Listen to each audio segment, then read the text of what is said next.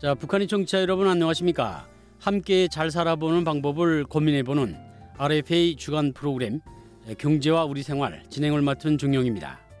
북한의 대중 수출의 45%를 차지했던 속탄이 유엔 대북 제재 이후 전면 수출이 금지됐죠. 오늘은 2016년 대북 제재가 강화된 이후 수출을 못하게 된 북한 속탄 산업이 어떻게 돌아가고 있는지 남한의 통일연구원 종훈이 연구위원님과 이야기를 나눠보겠습니다. 연구원님 안녕하십니까? 네, 안녕하세요. 예. 자, 우선 이제 북한의 속탄이 유엔 대북 제재 이후 전면 수출이 금지됐죠. 그 배경부터 좀 살펴볼까요? 네, 2000년대 초만 해도 석탄을 포함한 북한 광물은 북중 무역에서 차지하는 비중이 매우 미비했습니다.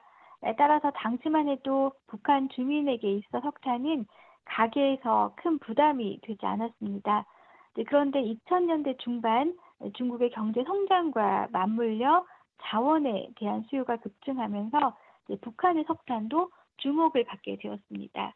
따라서 북중 무역 통계를 보면 2005년 이후부터 북한의 석탄 수출이 증가하다가 김정은 시대 들어 특히 2010년 이후 석탄 수출이 급증하면서 대중 수출의 45% 이상을 차지하게 되었습니다. 따라서 석탄 하나만 제재를 가해도 북한으로 유입된 외화가 확실히 줄어든다고 또 유엔은 판단할 것 같습니다. 그러면 이제 2017년 유엔은 북한 속탄 수출을 아예 완전히 한 번에 다 금지시킨 겁니까?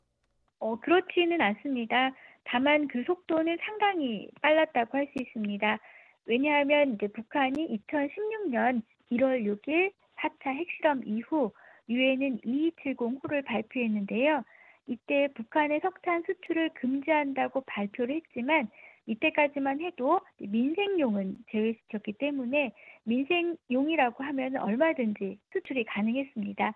그러다가 그해 9월 9일 북한이 5차 핵실험을 하면서 11월 30일 유엔은 2325를 발표를 했는데요. 이때는 1년에 4억 87만 달러 또는 750만 톤 가운데 금액이 낮은 쪽으로 수출을 통제하는 수출 상한제를 도입을 했습니다.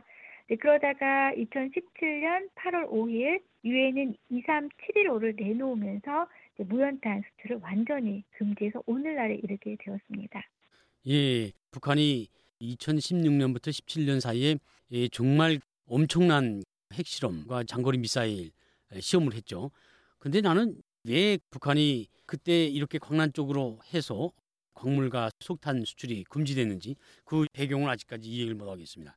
2016년부터 17년 사이에 광란 쪽으로 핵 실험과 이제 미사일 발사 시험을 하면서 손과 발이 꽁꽁 묶였거든요. 그런데 이제 김정은 위원장이 그걸 이제 트럼프 대통령과 싱가포르와 하노이에서 회담하면서 그걸 이제 풀어달라 이렇게 요구를 하다가 결국엔 이제 결렬됐는데요. 그때 이제 유엔이 상당한 이제 변화를 이제 북한에 줬다 그렇게 볼 수 있겠군요. 네 맞습니다. 유엔의 대북 제재는 2006년 7월 장거리 미사일 시험 발사 직후부터 시작이 되었지만 2016년 이전까지는 남북 경협에 별다른 영향을 미치지 않았습니다. 왜냐하면 이제 이전 제재들은 재래식 무기 그리고 대량 살상 무기의 거래와 직접 관련된다는 이제 충분한 증거가 있을 때만 해당 활동을 금지할 수 있었기 때문입니다.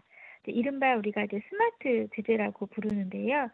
그렇지만 이제 2016년 4차 핵실험 직후 채택된 안보리 결의안 2270호부터는 대량 살상 무기 등과 직접적으로만이 아니라 간접적으로라도 관련될 수 있는 합리적 의심이 있을 경우 모든 거래를 금지하는 방향으로 변했습니다.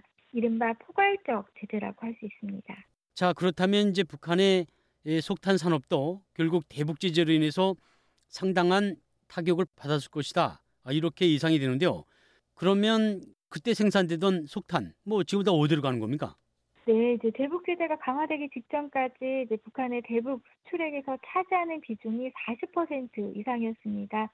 바꿔 말하면 수출에서 무원탄이 차지하는 위상은 압도적이었죠. 그래서 이제 주요 탄광 주변에는 개인 중소 탄광들까지도 한때는 우후죽순격으로 생겨났습니다. 따라서 석탄만 전문 수출항으로 나르는 운송업체들도 별도로 생겨났었고요. 아무래도 수출하는 것이 국내에 판매되는 석탄보다 단가가 높았기 때문이죠. 그런데 대북 제재로 인해서 수출을 할 수 없게 되자 이렇게 이제 우후죽순격으로 생겨난 중소 탄광들부터 상당히 타격을 받고 많이 없어졌습니다. 그래서 그 숫자가 어, 적지 않을 것으로 이제 생각이 됩니다. 그렇죠. 그래도 북한에서는 이제 연료나 원료를 이제 석탄에 많이 우존하고 있거든요. 그러면 이제 석탄이 수출되지 않아도 그 내부에서는 또 사용처가 좀 많을 것 같습니다. 어떻습니까? 네, 물론 석탄 수출이 막히면서 어, 특히 코로나19로 인해 국경이 막히면서 석탄 가격이 급락했습니다. 한때 이제 세 배 이상 이제 하락을 했는데요. 네, 그래도 기본적으로는 국내 화력 발전소를 가동시키기 위해서는 석탄이 많이 필요할 것이고요.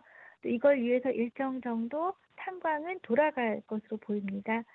또 하나 주목해야 할 것은 탄을 수출할 수 없게 되자 또 이 탄들의 일부가 또 내수 시장으로 또 전환된 그런 측면도 있습니다. 예. 내수라고 하게 되면 이제 주민들이 땔감으로 사용한다 그런 말씀이 될 텐데요. 주민용 난방 속탄 가격도 이제 이제 말씀하신 대로 한 세 배 정도 내려갔다 그런 말씀이군요. 어, 어떻습니까? 예, 맞습니다. 이제 그런데 난방을 제외하고도 석탄이 많이 쓰이는 곳들이 또 개인들이 예를 들면 또 신발을 제조할 때 석탄이 연료, 에너지 자원으로 필요하거나 또 빵을 만들 때도 석탄이 필요하고요.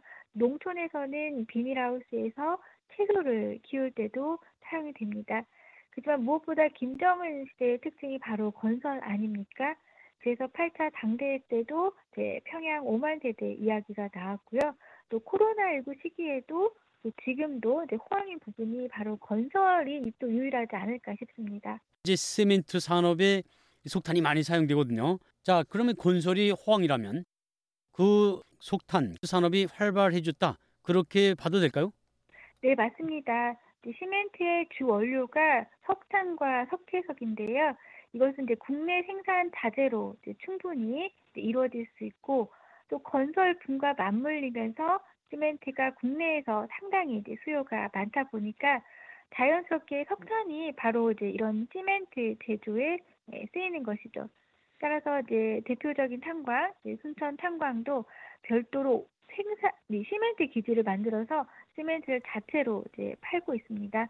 네, 제재와 코로나19로 인해서 석탄에 대한 수출이 타격을 받으면서 생산도 위축이 되었지만 네, 또 그럼에도 불구하고 국내 건설 붐이 불면서 또 석탄이 이렇게 내수용으로 일정 부분 전환이 되는 그런 또 상황도 발생하고 있습니다.